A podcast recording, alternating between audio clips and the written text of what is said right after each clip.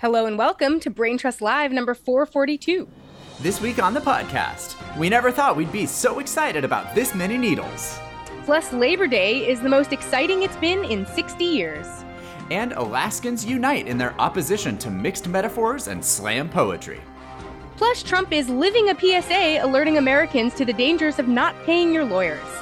And Joe Biden prepares Americans for spooky season. We'll have all this and more. This is Brain Trust Live. Hey y'all, I'm Brent. I'm Lila, and you can find us on the web at www.braintrustlive.com. You are also about to find us at our local CVS or Walgreens. Correct. Get, getting jabbed. Getting more jabs after a year of many jabs and a lifetime of needle phobia. I know it's been a year for me. I feel really left out because I didn't get that second booster, even though I qualified. But instead, I just got COVID, and so then I didn't need the booster, and so now I'm I didn't get it because I was like, "There's going to be one in the fall." So I'm like, really, it's been like almost a full year. It was like July This 20th, is or I mean, very September 30th. exciting. Yeah, no, I no. feel like I was feeling very naked without a second booster. So I'm happy that I got one. But it did get to the point where people started to be like, if I get one now, will I be able to get one in the fall when we know that the Yeah. new Omicron ones are coming out? But no, you guys, apparently, if you've had it more than two months ago, which is barely any time, then you can just go ahead and get this new booster anyway. So we're Yeah. just. Well, they were always saying that. I think remember after they had the first two, because I was initially I was I mean the guidance as we've discussed many a times on this podcast has been all over the place. But like Yeah. I was initially qualifying as someone who was immunocompromised in the first round of these, which is how I got mine a little bit earlier. And then you get your two, you know, it's a two dose vaccine. Remembering back to when we initially got vaccines, right? And for the immunocompromised people, you were supposed to get your third one, your booster, which was what was everybody else was calling their booster, within 28 days of that second shot. Oh, right. They were just treating it like as a three da- vaccine dose, essentially, which is why ultimately I, I feel like my shots are all over the place in terms of like where Yeah. when everyone else got theirs because like I got a third one quickly and then like I didn't get one for a while and then got I don't know how you've got been COVID and like a, I don't even know where I'm at. Uh, uh, for a year without a COVID vaccine. it's it's all over the place.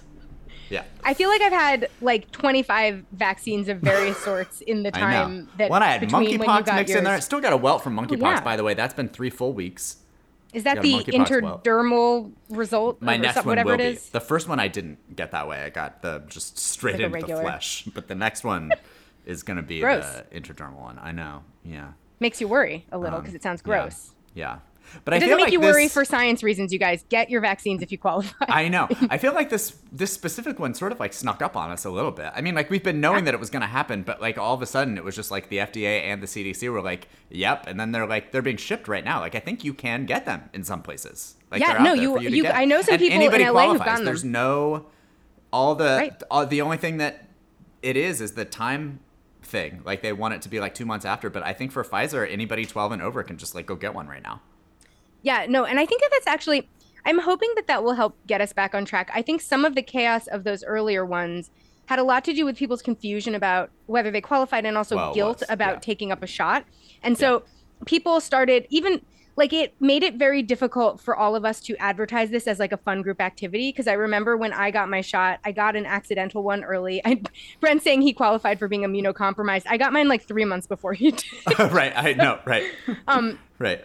But because of all of the like weird stigma around it i didn't really get to advertise it. I didn't get to be like you know post it on social media. I didn't get to, uh, to do the shot version of an i voted selfie. Like all of the things that would have helped make it seem like it was a fun thing that the cool Yeah, kids were totally. doing That's true. were were not being done. And yeah, a you lot just of would my have had to have answered a way lot of annoying questions from people about how dare you Right, steal one I- from somebody who was you know exactly. know whatever. Yeah, right. right So, it's old is the answer Yeah. old that's but um but i mean like because of that i think people there was like weird stigma around having gotten Yeah, the shot for totally a long was. time and people didn't fully shake that in the boosters because they still released Yep. the boosters on this scale where it was like first old people Yeah. and then immunocompromised people and then everyone else and then by the time everyone was supposed to have gotten it a lot of people hadn't gotten it because they had felt too guilty to get it at the beginning and then they kind of got convinced that they didn't need it Yeah. and with the fourth boost or the fourth shot, the third, the second booster, whatever, they never actually released that to the general public.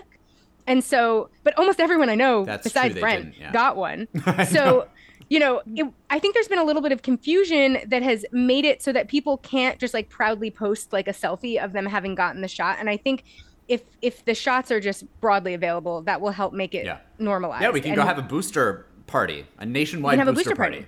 Yeah. a nationwide booster party. Exactly. yeah, I'm exactly. Excited to be on the cutting edge of having had a new booster. I know a lot of people Same. that are like, I'm going to wait a few weeks. And I was like, I'm going to get it the literal moment that it is available to me. I I, know. do not care about waiting a few weeks. I know. Yeah. Maybe Um, that's crazy. exactly. What do I know? No, I'm not a scientist knows? either, but you guys, I would rather have a booster than not. Uh, same. Um, That's happy Labor Day, everyone. happy Labor Day. And This it's like is the- actually like a happy Labor Day this time. I mean, was not that say, we're like not that it one. not that it never isn't, uh, or ever isn't. Listen, but like Labor Day is no May Day, but it's it's pretty great. sure, yeah, but yeah, apparently we are reaching the uh, highest levels of public approval for unions in under in just under 60 years. yeah. according to Gallup, sixty-five. Yeah, that's pretty exciting. yeah. Seventy-one percent of Americans. Yeah, We're really living the dream Amazing. finally. yeah. You know what's been helpful is companies nickel and nickel and diming people so extensively that they have started to form unions at local branches of like very common consumer experiences like Starbucks I know. um, and REI, and that has made unions seem like a fun, normal thing that people should all do. Yeah, well, and COVID too. I mean, I think that COVID, like a lot of people are seeing that as like a huge driver here because so many people in those industries really found out that like you know those were the people that really sort of had to you know save America to a certain degree, so people could continue to to eat and whatever else, and they didn't really have the protections that maybe they thought they had or had never thought to think that they needed. Or that Um, maybe just respected people in places yet. Right. Exactly. Some Yeah, of those but I mean- protections include like adequate pay and just like Right. general normal compensation. Totally. Yes.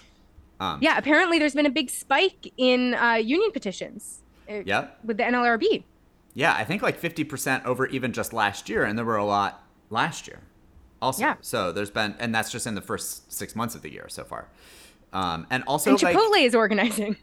I know just recently they had their first one just within this this last week. So, um, you know, and it's a lot of surprise. It's a lot of young people who are under the age of 35 who either entered into the Great Recession, uh, you know, or you know, like in 2008, or entered into COVID or whatever. They're like, hey, maybe you should pay us and maybe we should have some protections at the office because those are the people who like their numbers are growing they are filing for more of the petitions 77% of young people between um, 18 and 24 say they support labor unions so that's higher than the rest of the general population in the you know people who are coming into the workforce right now um, so uh, this number is gonna keep going up. I mean, it has to. Uh, overall participation, also- That's the like overall participation is low. So that's there's like a disconnect here, and that's in part because it's hard. There's a We've- a lot of room to grow. Right. We've seen all of the, you know, union busting that certainly some of these like big corporations do. So like you they make it hard to join a union, but like clearly there's a desire there and there's room for those numbers to grow. So it they will. I assume it's not as if corporations are just going to decide to pay people more. That's not I happening. think that we've reached a tipping point also where there there I I've always thought this as like sort of as as job security has decreased, as compensation has sort of been as the, the definition of compensation has been adjusted so that people don't see things like benefits as part of their compensation and those get sort of nickled and dimed away from you even if your actual salary doesn't increase but we also never get raises we never get anything to compensate for those things. Like there is like a tipping point where if you're say you're just like a mega evil like rich ceo right just like Sure. what you know some kind of like you're the scrooge mcduck of whatever you know giant corporate interest you control Yeah.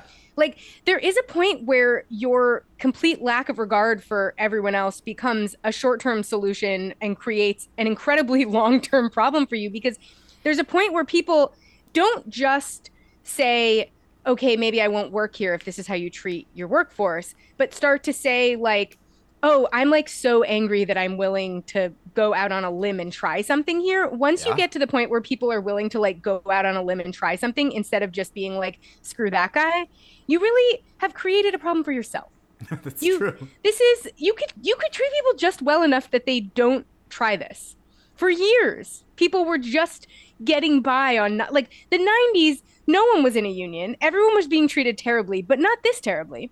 There was like, you know, there there were upturns and downturns, but they were never turned as down as things are right now. People weren't in as much debt as they're in right now. Like all yeah. of these things that came together, you know, prior to the pandemic were already sort of, you know, pro- like growing problems with the way that the workforce was treated. And then in addition to that, to have the sort of slap in the face of realizing that your employers don't just not care about you in terms of your cost and your value monetarily, but also don't care about your quality of life or health even right. in the most basic or way. Or you as people. Like, I mean, they're also just firing people, people, who are, uh, you know, I exactly. mean, like you're you're not you're not a valued human at any of these companies. Exactly. You know, like so it's like at a certain point when the entire workforce is operating this way, I think that a lot of CEOs think that they're colluding in some genius manner, but right. instead, what they're doing is just creating like an entire generation that's like ready to totally. usher in the revolution. A whole workforce. And yeah. You know how the first labor movement happened? It was because of this exact problem.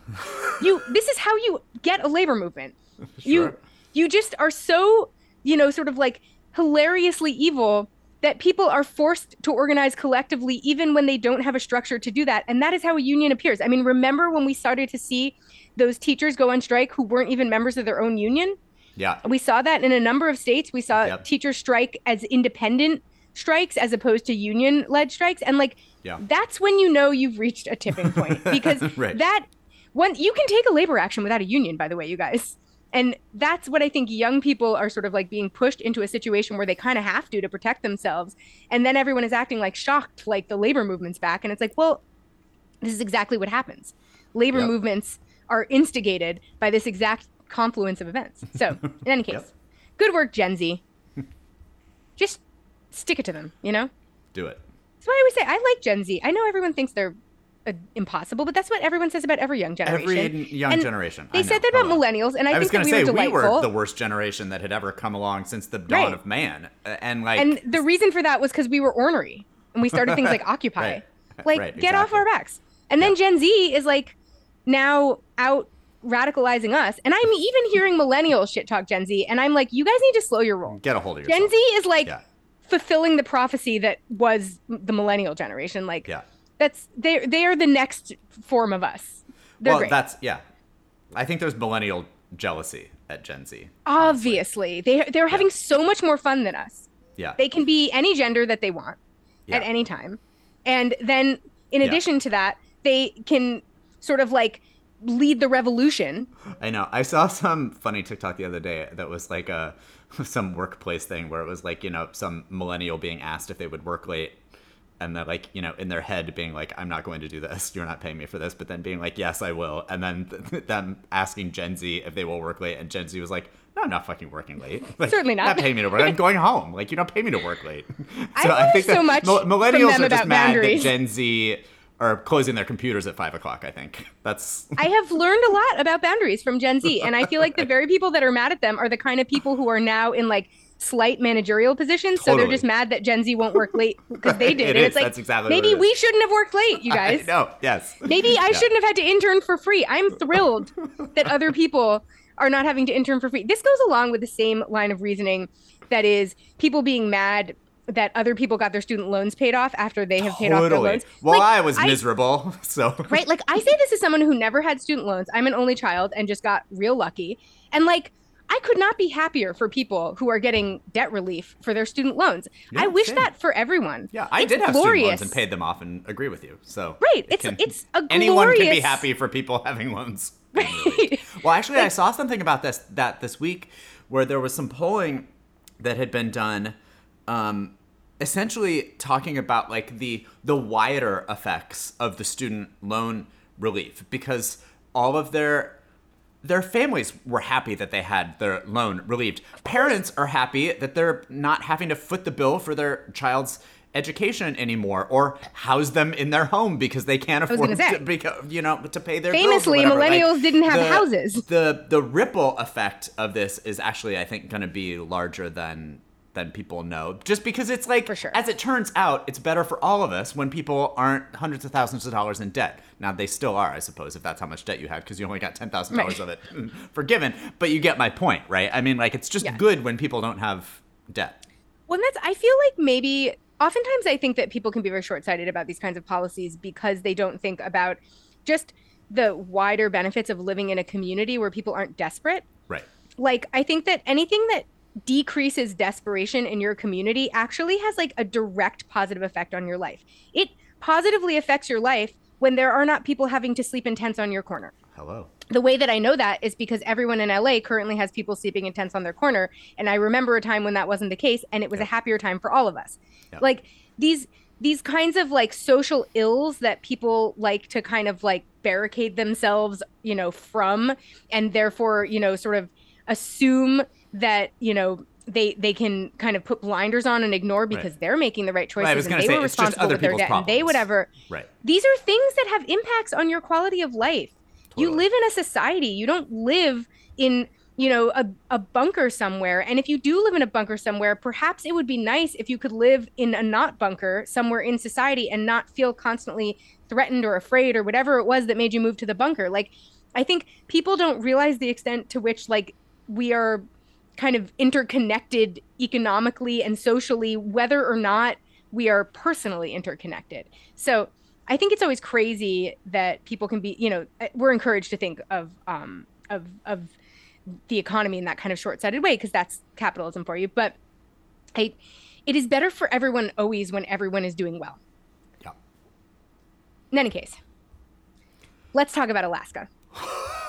let's. Oh this was gosh. A very exciting evening on Wednesday where we all got push notifications on our phones that we read like 16 times being like, Am I reading this right? right. This, because yeah. I so first of all, no one really knows what's going on in Alaska because Don Young who vacated the seat by dying in office, had held the one congressional seat that they have in Alaska for 49 years. right. That is over a decade longer than I have been alive. So I don't even know what to think. Like, what is Alaska? Who could say? Like yeah. we we get maybe a glimpse at them in Senate races, but like they a get to have two senators. One right. of their senators literally won a write-in campaign with the name Murkowski. So like it's hard to know how to what to read about that. And right. and even though it's traditionally considered a Republican state and Don Young was a Republican, he was a a Republican of 50 years ago, and b their other Republican representation is like the Murkowskis of the world, who right. is flirting with the center, even though she in the Trump era right. has not actually achieved being in the center. Yeah. But so we all kind of passively assumed that this was just like a Republican state and that's it. But I think it's more complicated than that in Alaska. And I think that also it was they switched to ranked choice voting because of what happened with Murkowski. So it was Republicans that wanted to switch to ranked choice because they got primaried by their own party. Um, right. So when we think of ranked choice as being a kind of progressive idea, but in Alaska's case, and I would say in Maine's case as well, the places where we've actually gotten statewide ranked choice voting have been because of Republican shenanigans, not because progressives wanted it. Yeah, and that I is what it, it, caused it this just, fun. It doesn't. It helps whatever party would be otherwise splitting the vote. It doesn't have. Yeah. It doesn't care what party you're from. No. Right? I mean, it's it's you're and voting. Place- it's, it's not a. It doesn't help.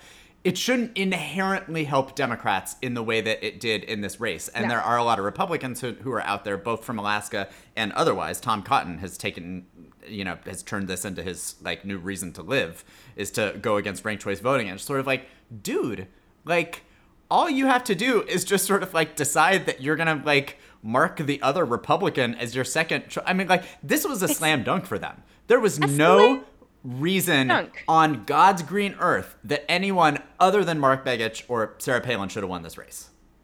But there was a reason, and the reason was that a Alaska is an independently minded state. They're not a Republican state. They're just a Looney Tune state. Nobody knows yeah. what they're going to do. And the fact that anyone assumed that because ranked choice voting helps the majority ultimately. Yes. That's who it helps. It helps yes. the majority. So whoever is in the majority is the per- is the person that gets the benefit of the help. But Yes. it also helps people that are not hated intensely by everyone. Totally. And that is where I think Alaskans got kind of screwed because one of their Republican candidates was one of the more hated people on earth, Sarah Right. Palin. One of the great American poet laureates, absolutely. Um, sure. not accidentally, of course, but but Yeah. certainly not beloved as a political political candidate because she already they tried to vote her in once to statewide office and she ran out on them to run for vice president and then became Yeah. a reality star. Like Yeah. she's not a legitimate person. Right. But And what so- happened here was that Begich was eliminated after the first round. He had like 28% of the vote. And so his 53,000 votes were then divided up, right, between Palin and Peltola, which is how ranked choice voting works. And um, uh, Peltola got four, 15,000 of his votes. And Palin got 27,000, but that left 11,000 people who didn't rank their second place candidate. So, like, Palin didn't get, like, those 11,000 votes, like, if you're thinking people here, would have gone to Palin. And I would say a lot of them were thinking people. And they were I would say like, those were the thinkingest I'm not trying to vote for. Sarah Palin. But there were also some people who got told by Sarah Palin, if you were paying attention to the Republican primary, or not the primary, but just to the race in general, Sarah Palin was going around telling people not not to comply with ranked ch- choice voting because it's just too confusing. And then there's also even a video of her being asked who people should mark as their second choice, and she points to a picture of, of Mary uh, Peltola. Peltola. So like she asked for this to a degree and and caused some of the confusion and now she's out there talking about how confusing it was there's a hilarious quote from her Well, she where- was let me let me find it she has some good ones yeah she said um uh, where is it? She said something about, oh yeah, ranked choice voting comes kicking in and then it becomes convoluted, Mm. complicated. Like, oh, how many second place votes you get? How many third place votes do you get? I don't know. I was telling people all along, just don't comply. This was at a campaign event. so, Sadly, like, sh- what she should her- have been telling people is mark me as your second choice. Right. Mark, if you're voting for me, mark Mark Begich as your second choice. And I think what Begich said was A, she either doesn't understand ranked choice voting, and while I think it. she's stupid, I think she does actually understand. But his point was just sort of like she's so self-serving that like Yeah. she didn't actually want to help the Republican Party. Like she didn't give a shit about that. Like if she didn't get elected, she didn't care whether it was Mary Peltola or Mark Begich, right? Like she that was irrelevant to her. The point was that like it was her or no one. Yeah, I think, I mean, I think on some level, I believe that maybe she didn't understand how this worked to the in this in the sense that she didn't understand the second layer, which is that you need second place votes too. I clearly she didn't care about helping Mark Begich, and like whatever, No. that sounds like Sarah Palin. She's Yeah. a woman who literally just like walked out on the governorship. So like that is peak her. But it was clear to me that the part that she didn't understand is there is a second strategy piece beyond do I want to earn the first place votes, where you start asking for people's second place votes. So you say to them, listen, if you're not going to vote for me, you should. But if you're not going to vote for Yeah. me, you do want to make sure that a Republican keeps this seat. So if you're a Begich supporter, you have to Yeah. put me second. Yeah. Or, you know, like there is I'll- a yeah. a world in which a I feel like if the opposite had been true, I I bet that there are people who voted for Mary Peltola who put Mark Begich second because they hated Sarah Palin. I, yeah, and by the way, this- I led us down a Mark Begich rabbit hole. It's Nick Begich. Mark I mean, Be- oh the, God, the Be- Mark I Be- know. yeah. Sorry, that's my fault. The the Begiches are a, a statewide family there who have had many a people with different first names elected to statewide office in Alaska. so Okay. this is Nick. this is Nick. my bad. Complicated because there's only like 17 people in Alaska and they're all Begiches. I know. So And like at least three of them that I'm aware of have the last name Begich. So yeah, Um. no, it's chaos out there. Um, so this was the special election, which means this is a second special election loss for the Republicans. There was the Right. CD19 situation in New York State um, a, a week ago, and then I think as listen, I'm not reading into this like Mary Peltola will be able to keep this seat into the general. I have no idea what will happen. There are other candidates running. Alaska's crazy.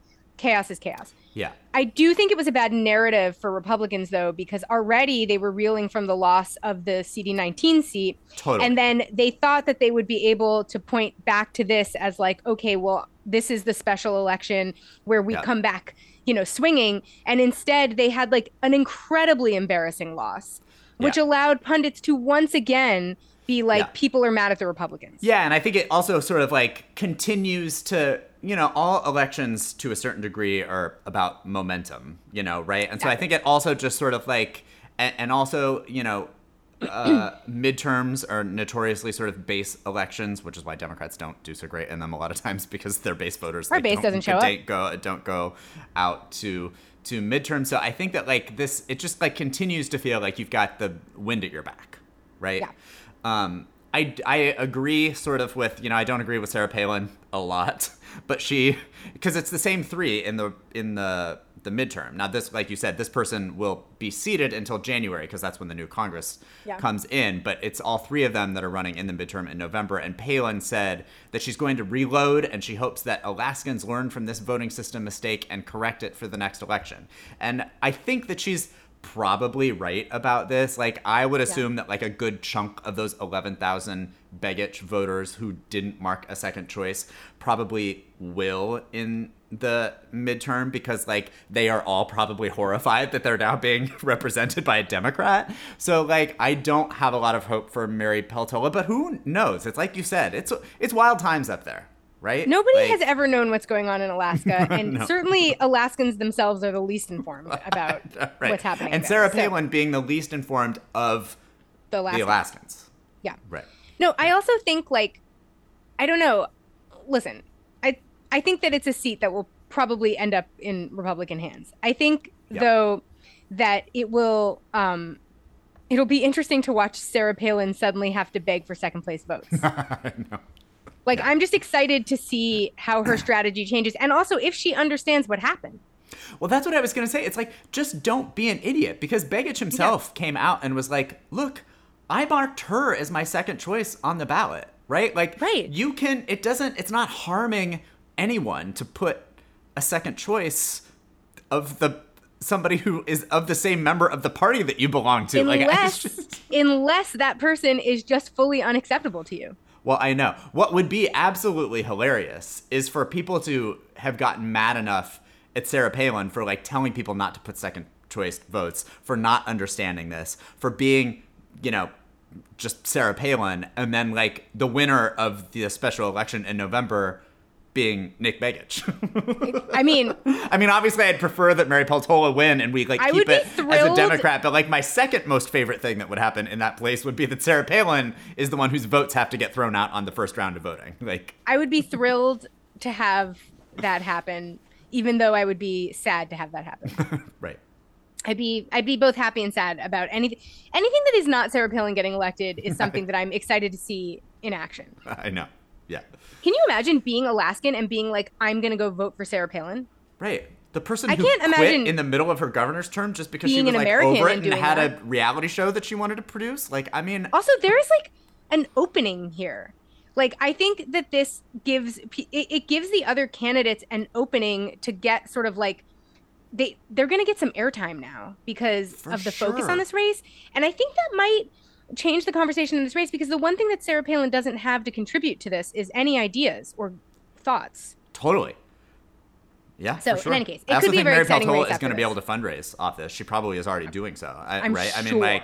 I would assume that she's seen an influx of cash since she won this race, Yeah, which she probably sure. didn't have prior. So, And I'm also in favor of like one thing that I like to see is when a candidate in a state that Democrats normally ignore gets a surprise win and we actually like attempt to win a seat that we don't normally win. uh, right. I think like so often we forfeit seats for no reason just because we felt like we couldn't try there Yeah. and I think in a in a place like Alaska especially where there is not a consistent political identity that is identified with really one party or another there's just sort of like the identity of independence there Yeah.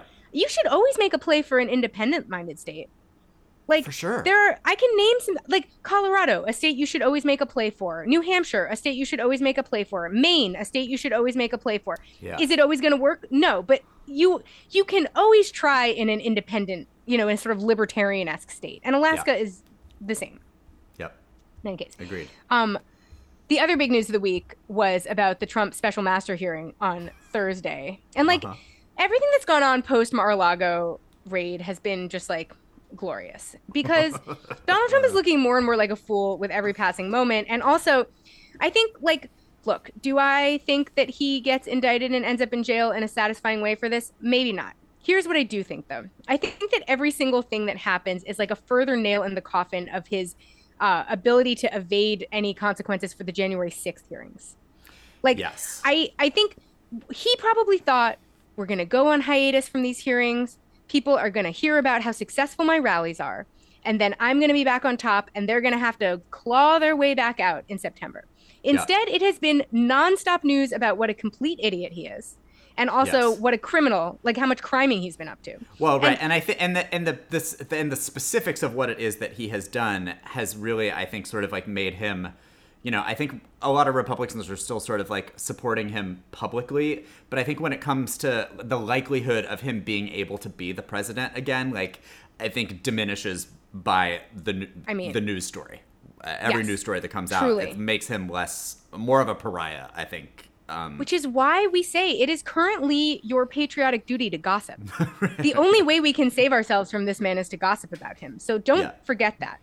Um, so they are trying every petty thing that they can to slow things down for these hearing for these criminal hearings or uh, criminal investigations around his inability to or unwillingness, not inability, unwillingness to return classified government documents to the National Archives Yeah. after he was asked repeatedly to over the course of many, many months. So on Thursday, they decided they were going to go to a judge in West Palm Beach, one of- a Trump appointee judge, Aileen Cannon, um, and say that they wanted to have a special master involved to kind of filter to figure out which documents were actually privileged documents and which weren't.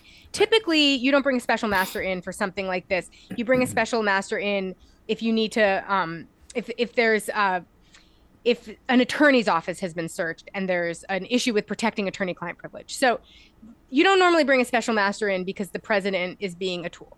Um, and also, to do this, you would have to find a special master that has the clearance to read all of these documents Yeah, right. that were taken. And that's going to be difficult. So their whole plan in doing this is just to like gum up the works. There Yeah. is no like real agenda here.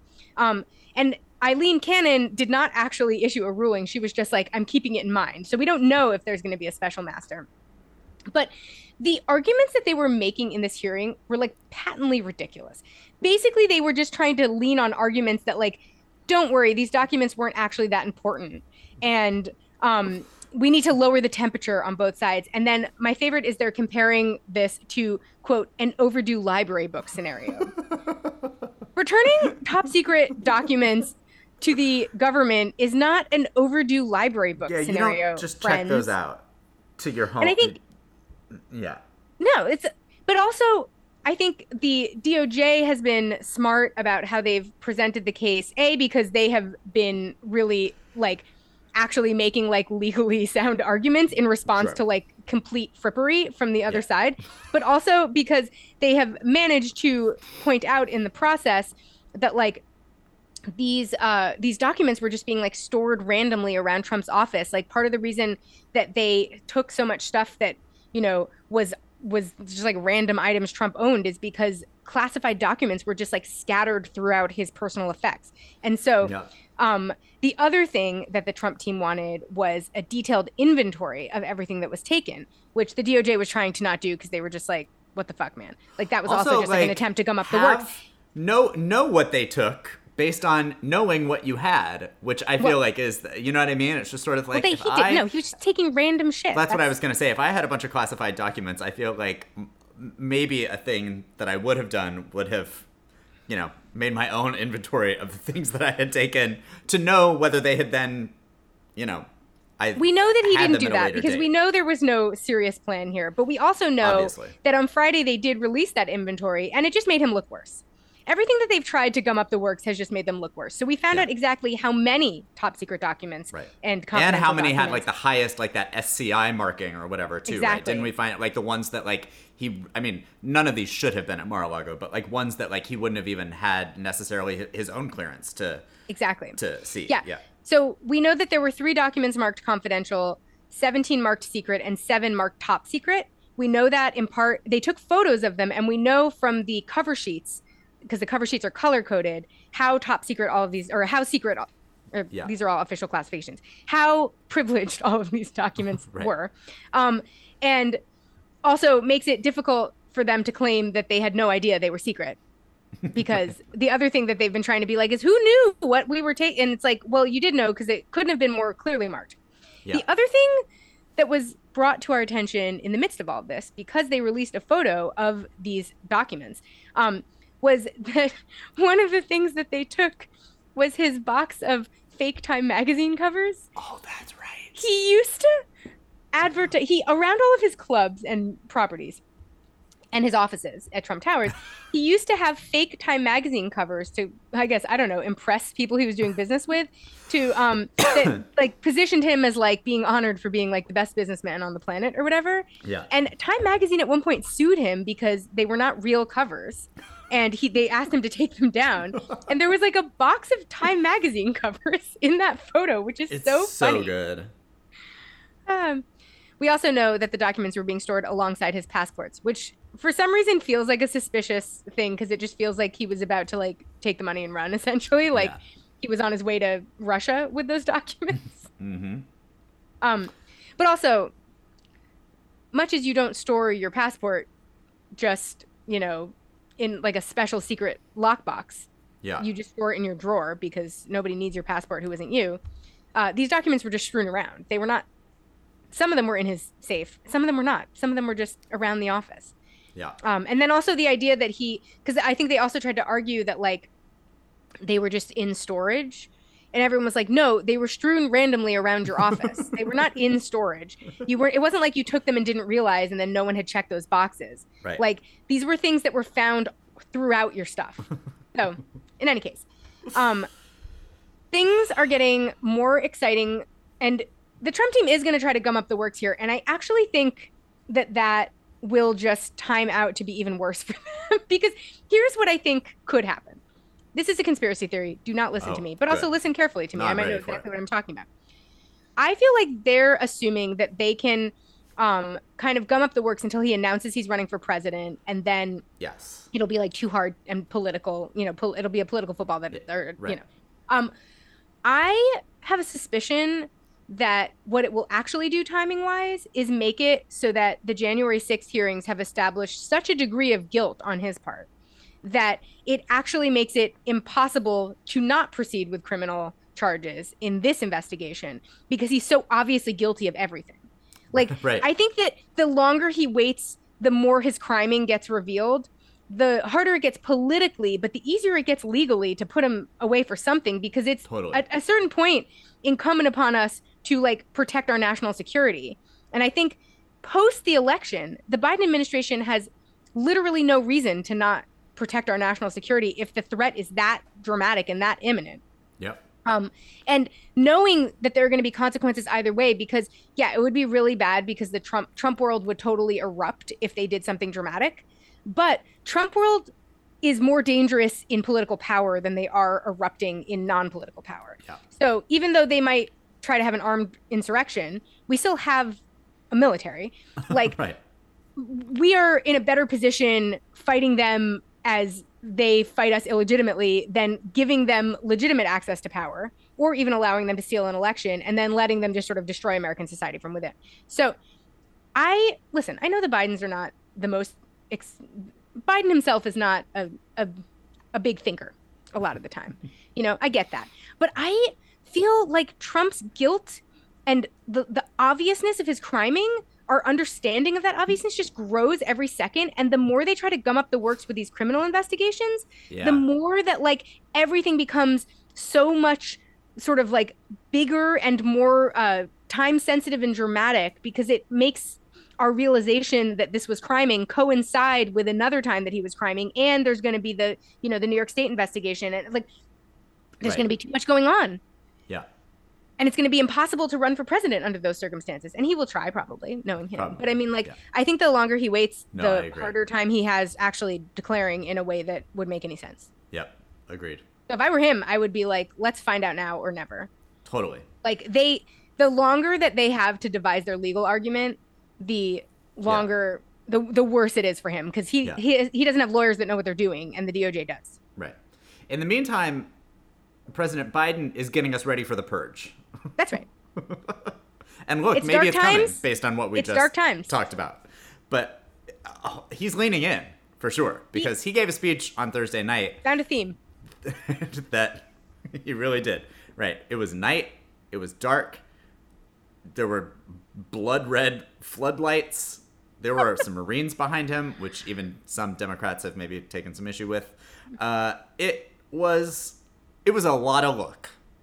it was a lot of work um, and I, it was a, a battle it- it- for the soul of the nation some might say I know, and I will admit to not watching it.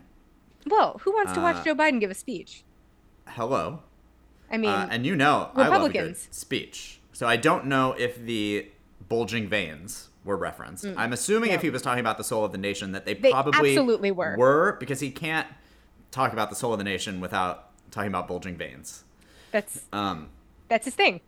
so you know anyway but it, yeah it was billed against it was billed as a major yeah about uh, soul of the nation. Oh and what did they say? Oh yeah it was all about like you know standing against trump and his unique threat to american democracy. And he kept talking about you know the maga republicans. He doesn't usually name drop trump when he's like giving speeches like this but he actually did in this speech so that was sort of an interesting new Yeah. little twist that you know isn't that big of a deal but was something that people were noticing anyway um, but you know, it felt very dire, and I get it. Shit's dire.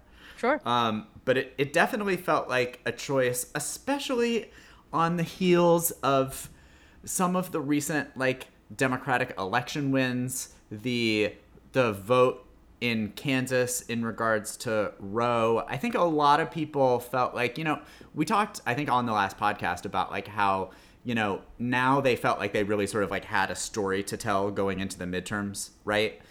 Yeah. And they certainly wanted to sort of like mark a contrast with Republicans. But I think a lot of people, whether they agreed or disagreed with sort of like the basis of this speech, felt like the tone was interesting. uh, and potentially maybe not great. too interesting. right? Like, I mean, even if you sort of are a person who is like, I agree with every single word that just came out of his mouth, but like, A, is he just goading Republicans into doing the purge? yes B, um, did is it drumming them up in a way that maybe they weren't already?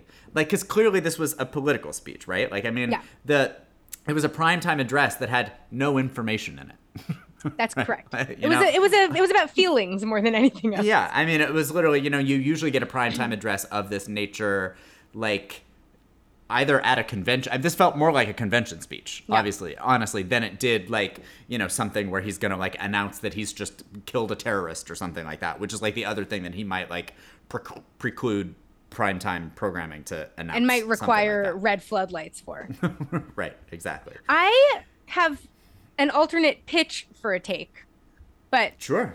I don't know if I believe it. So I'm just putting that out there. This felt to me like he was trying to steal the the sort of naysaying momentum of the Republican Party a little bit. They go on and on about what a dark time it is, and they they're constantly scaremongering their own voters. Totally. They they don't have a real vision for anything. All they do they talk about how dangerous everything is and how much crime is everywhere and they you know how Democrats are coming for your children and trying to feed them school lunch or whatever they're so mad about. But like but Republicans are often using framing that indicates that the Democrats are like coming for you. Yeah. And I think that a lot of Republican voters, because this is a scary time, are really responsive to that tone. Uh-huh. even though it's a ridiculous tone to strike. Sure, And I'm yeah. normally not in favor of Democrats ceding to that tone because I think it's dumb. But I think that one person who does it really well is Bernie Sanders. I think he is oh, somebody Oh, yeah. who can both. I, I think where Biden often fails in this regard and Sanders succeeds is Sanders will then give you a vision of hope following that, where you're like, Yeah. oh, we could do this instead. Biden just seems to deliver speeches where he tells you how terrible everything is, and then you're like, okay, but so what?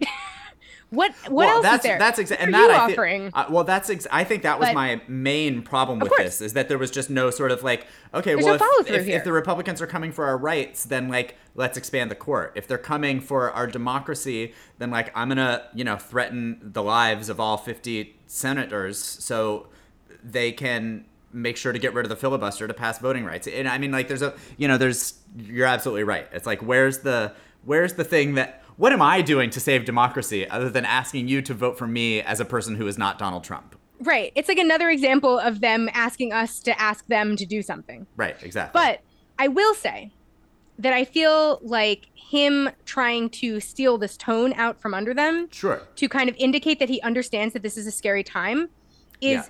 maybe the right instinct on the heels of him actually showing that he did have some like legislative, you Yeah. know, agenda.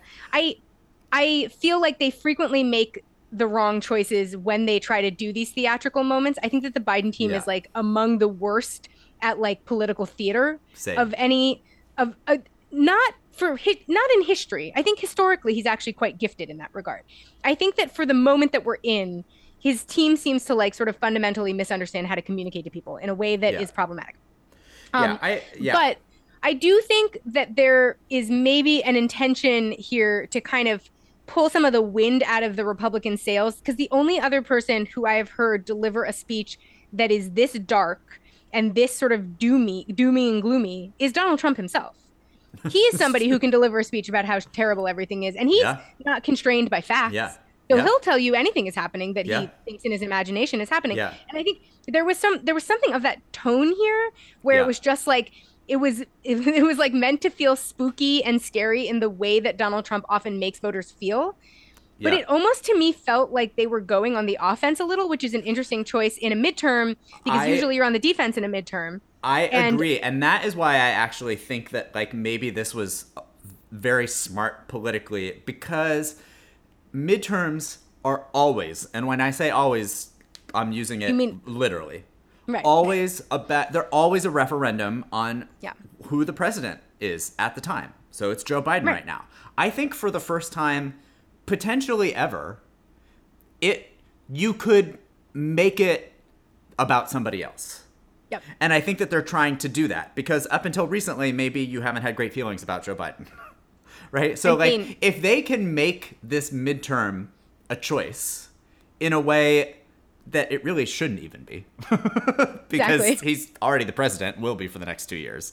If they can do that, then I think they probably can do maybe better than a lot of people have expected. And I think they have a, an opportunity to do that in a way that previous presidents in midterms haven't because the specter of Donald Trump is scarier to people than, you know, maybe the specter of, you know, a second Of just like Bill Clinton feeling- term was. feeling whatever, annoyed you with know, or Joe. Biden for uh, two more years. Right, exactly. So like I actually do think that it's smart. I, I have maybe some questions about the tone, although I think that your take on it is an interesting take as to sort of just like match their their Yeah. tone. But like in terms of making the midterms about a choice as opposed to a referendum on him, I think if he can pull that off, then I think it will probably help Democrats. So I think uh, on a very sort of like core level of what he's trying to accomplish with this, I think it's smart. I don't know if he accomplished it or not, but Well, and it's also it's making the Republicans look like whiny assholes because part of th- there's some context here, which is that there's a sort of secondary issue brewing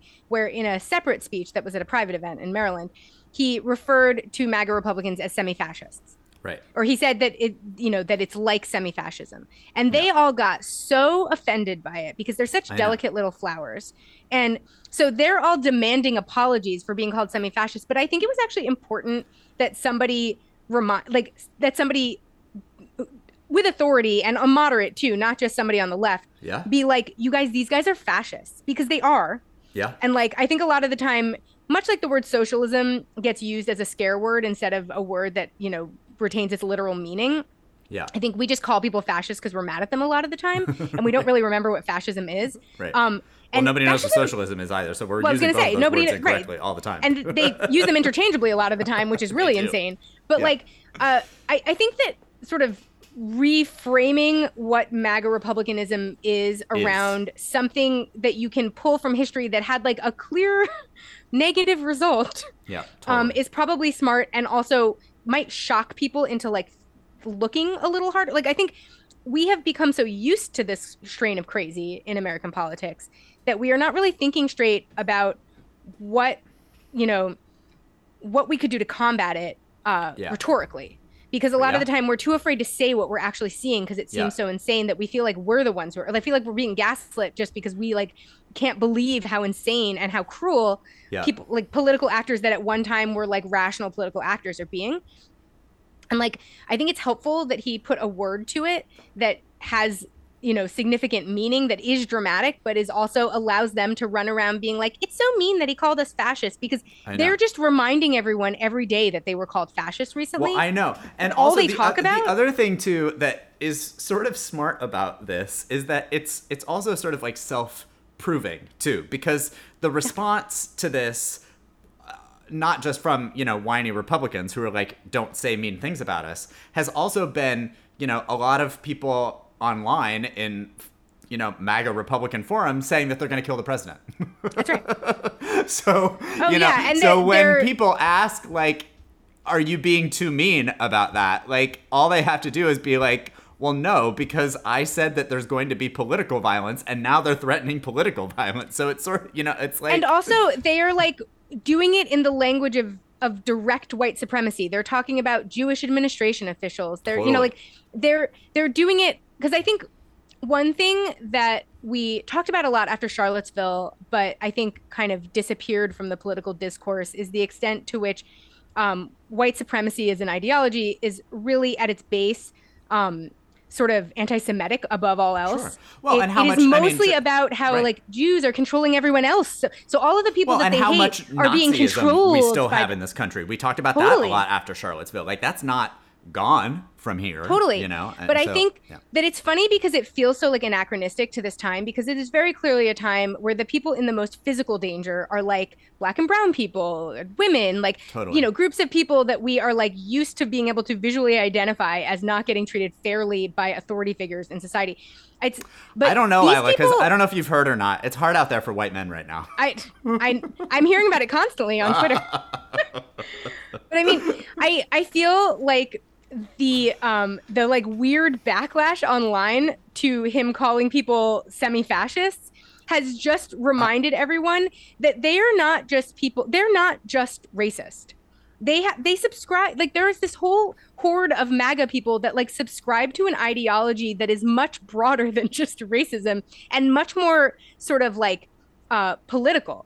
It's it's not that it's not racist. Obviously, it's very directly is, racist. sure. But it's it's a, a sort of an established political identity for them. It is not just you know about who the news and American society and media taught them to distrust. It is Yeah. a deeper distrust that is a conspiracy theory that is incredibly dangerous that they are now sort of openly admitting that they subscribe to all over the internet in response to being called fascist, which they're is sort exactly of what they wrapping are. it up in being anti-woke at this point, right? Like that's what they're. That's I feel like that's. But it the makes, new, like, the clear the conne- new it's like- oh, being anti woke is being a white supremacist. They are helping us make that connection directly by making it, It for is. us. Yeah. Right. Oh, we're not. We're not racist. We're just. We just don't think that you know black people should have the same rights as white people. Right. And the and the police That's officers should be able to kill them. And we're not. You know, we're not. We're not. Uh, we're not homophobic. But we don't. We don't. You know. Think, we don't think that gay people should gay be allowed people to teach our should get to children or be in libraries. right. Exactly. Right. Yeah. Exactly.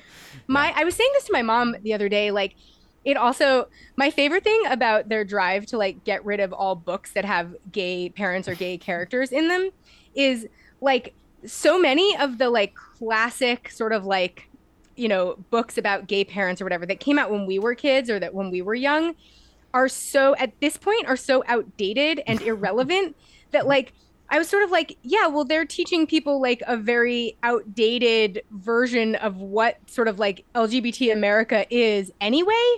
It's almost like they are helping us go to the internet to learn about even more radical takes on gender and sexuality. That's funny. like, yeah. Yeah. Like it just seems like instead you go to the internet and then you find out like that the language and sort of representation has evolved so dramatically and like instead maybe you could just think forever that like heather has two mommies and that's like the extent of how radical you know gay people are like yeah oh, they do man. this themselves you guys they do this to yeah. themselves um but also let's do the part where we don't just say what's so scary but think about how to do something about it yeah exactly well and you know uh, uh, it's something that you and I have been talking about on the podcast for quite some time when we were talking about voting rights and sort of like this desire to sort of like save democracy. Continue to deliver for people, right? right. I mean, like, I feel like they've got some things passed. We have our issues that we've stated on the podcast about some of them. But, you know, like, continue to give people a reason to think that they should save democracy. Right. And then people will continue to vote for you in your effort to save it. I mean, it it writes itself. The, writes itself. The yeah. argument for saving democracy writes itself once you're trying to save democracy. right. Exactly. Uh, Trump was not thrilled with Biden's speech, and no. less thrilled than Brent and I. Uh, he was at a rally in Pennsylvania on Saturday night because he's trying to drum up some support for Dr. Oz because it turns out that no one has even a passing interest in uh, electing him to be the senator from Pennsylvania, especially because he is a gentleman from New Jersey. New Jersey. Um, but so he's delivering a speech, and he called Biden's speech the most vicious, hateful, and divisive speech ever delivered by a U.S. president. You're From all enemies of the state. up a coup. That's right. You're all enemies of the state. He's an enemy of the state. If you want to know the truth, the enemy of the of the state is him and the group that controls him, which the- is Trump making reference to white supremacist philosophy because in the the quote unquote group that control him, there's an implication there, given that his supporters have been firing off about who's Jewish in the cabinet this whole time. There's an implication there that the you know that there's sort of like this Illuminati of like Jewish people controlling the world. That's what that's meant to imply to you if you are a white supremacist listening to this speech. And yep. So Donald Trump is speaking directly to white supremacy. Which, uh, listen, I don't know. why I'm acting like I'm shocked about that. That's what right, he does all the time. But, um, but it just it's a makes real, the um, it's a, it was a real um, stand down and stand by. Uh, it was a real stand down and stand by moment. Yeah. Mm-hmm. Um, meanwhile, my favorite thing about this whole situation has been Kevin McCarthy just being on a never-ending search to get an apology. Needs a Joe personal Biden. apology. Gave a speech on the floor of the House. I mean, this is a man who really he has this most well, sensitive feelings. Cannot go on with himself unless he's apologized to publicly. I had no idea that he was so sensitive. Delicate flower, Kevin McCarthy. Oh man. Um. Meanwhile, all of this is just nonsense. This is distracting us from the very real issue that's going on in Mississippi right now, where the residents of Jackson have been living without water all week. They finally turned the water on today, Sunday. Um, but I, it kind of alerted us to a larger situation that's going on in Mississippi and is also maybe like a situation that explains why you need a federal government. Um, yeah. which is what I'm taking from this story. So, Jackson is the capital of Mississippi, which I guess means nothing. Albany is the capital of New York. What people don't care about capitals. However, yeah. there's 150,000 people that live there. That's like a pretty big city. Um, yeah. and they have had failing water infrastructure on a level that is like beyond just like developing nation failing water infrastructure for yeah. years at this point. So yeah. they had already been under a boil water it's, notice. It's, it's, Flint style. It's Flint style. They had been under a but but more so than Flint because in Flint's case there was like a corporate interest that came in and destroyed everything. This is just neglect. It is yeah, it's neglect. years it's of neglect and, yeah. and and direct racism essentially because well that's so, it that's it because you said there's a need for a federal government and you're 100% right but there's also a need the reason is, for a state government to actually fund some of these projects because and the reason is purely political. I mean it's where the black and brown people live and yeah. they're electing democrats and they don't want to fix it. Well, and that's the reason you need a federal government is because Well, right, if you is end to- up in this dynamic Right, where yes, they have a city council right. that's a majority black, they have a state government that's a majority white and Republican, and so the city council has been asking repeatedly for money to fix their failing infrastructure for years and the Yeah. infrastructure failures there go beyond the water system. I mean they have like potholes they have like ev- there's infrastructure sewage issues everything is going wrong there. Um but because of this every time there's a severe weather event they have like a crisis level situation on their hands. And so Yep. there was some flooding last week in the pearl river that damaged it the was main water treatment plant really bad. Um and so w- the water got turned off or people were running like brown water. It was so dangerous that the Oh, people that did have the water, water coming out of Yeah. the tap there, and it is it's not what really gross. The the water that you did have was not safe to bathe in or anything like that. Certainly not Well, safe and some drink. of these were like some some of these photos were like in the time where they had boil boil water notices, Right, And it was like black water, and it's like, well, you can't you can't. they have had a boil that. water notice since July 30th there. Yeah, well, and off and on for years. Also, like sometimes they will years, just yeah. get like pop up boil water notices, like just because. Um, that was I was listening And to a story about this on NPR the other day that was crazy, where they were talking to a bunch of college students who have just arrived now Right. in many instances, and like can't shower in their dorms, can't drink water Right. anywhere, and they were Schools talking to other shifted to remote learning. yeah, and they were talking to other students who have like lived there for a while, and they were like, "Oh, we just we just kind of get used to it. We got to persevere. It's what makes us strong." And like uh, these kids who are Good like Lord. 18 and 19, just being like, "This is what we're having to do." College students, like not being able to. I mean, it's sad for anyone, obviously, but I mean, it's just sort of like it's bizarre that like that would be your mindset as like a student who is like they were talking to some girl who came from Georgia, and she was like, "No, I'll probably stay," and it's like, girl. Bye. Get out of there. Get gone. like, I mean, Well, like, and- but th- that's distracting from the larger picture of the fact that they just need to fucking fix this. Yeah, and it's Um, you know the the governor finally declared a state of emergency on Tuesday, um, sort of days into the crisis. yeah, dragging his feet for sure. dragging his feet the whole time, activated the National Guard, Biden released some federal funds, blah, blah, blah. But this is on the heels of years of like emergency level conditions that have gone unaddressed by the government there. And Yeah. I think, you know, one of the reasons you need a federal government is in case your state government is filled with assholes and you have a Yeah. city that is, you know, th- that is being very uh, sort of directly uh, targeted by their policy, you know, by their uh, poor policy priorities. Yeah. I think, you know, and they Jackson have, is they an area. They have funded this off and on over the years, and then the funding will always run out. Like, I mean, like Yep. they've they've given lip service to doing something about this, but have never committed to actually doing so in any sort of meaningful way. Well, and like this is not even the longest that they have gone without water recently because there Yeah. was a storm in 2021 where their not their water system got knocked out for a month. Like this has been ongoing for years at this point. Yeah. And like the the sort of the the fact that you know it happened so swiftly and it happened as the result of flash flooding that we were already sort of primed to pay attention to this time and that's why we noticed this time but like the the sort of echoes of flint plus echoes of just like further direct racism because this isn't even this isn't even a situation in which racism allowed you know a, a, a private kind of company to come in and screw up a place this is just like you know outright Well, and it's uh, an, ig- totally ignoring Well, it's a you know a Totally. responsibility And it's another example of, and further proof as to why, you know, climate justice is a racial justice issue. Also, you know, I mean, like this is every. It's it's always you know people in cities or neighborhoods like this who who bear the brunt of whenever there's a, a climate disaster. well and when you have flooding and, And this isn't even a climate disaster. I mean, it was there was flooding, eh,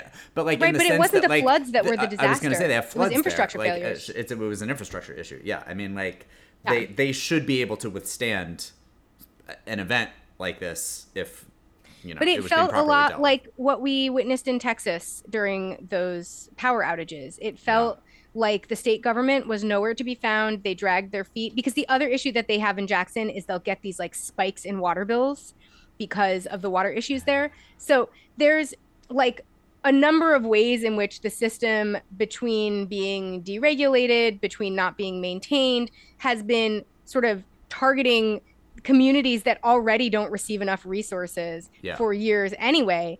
Um, and and when you have a system like that it's very precarious. And then when one major climate crisis happens which we now know will there will always be a major climate situation happening yeah. no matter where you live and whoever you know you are that you, you become suddenly very you know vulnerable to these kinds of dramatic situations. Whereas like yeah. listen if you know if there was an issue with a major water treatment plant in california that would be inconvenient in the neighborhood that brent and i live in. And also we probably would not be dealing with a crisis of this magnitude. Right you know there would probably not be like large puddles of sewage everywhere there would probably not be actual brown water coming out of our taps there you know yeah. the the the level of basic infrastructure is how you insulate yeah. yourself from like further crises in these situations yeah. and these become health crises ultimately because totally. it's a health hazard to not have you know clean water and to not have a, a drainage system that works and to have potholes everywhere where you and, and you know to have people like I was reading some story that was ostensibly about this water crisis, but also this woman had like, you know, gone through a pothole that was so big that her car essentially got flooded. Like the these are these are issues that build on themselves. So in any hey. case, not great news. That's the news this not week though. Great news. Um happy Labor Day. Yes. Do something celebrate. to celebrate. That's right. To celebrate Join Labor Day. Start one. And if you are in a union already, rabble rouse a little. You know, it's Labor sure. Day. You don't want to miss celebrating the holiday the way it was intended to be celebrated. Um, we will be back potentially not next week because uh, the Sunday of next week is 9 11 anniversary itself. And I right. will be busy. But after that, we'll be back and you'll get to hear all the fun news from us yes. and everyone.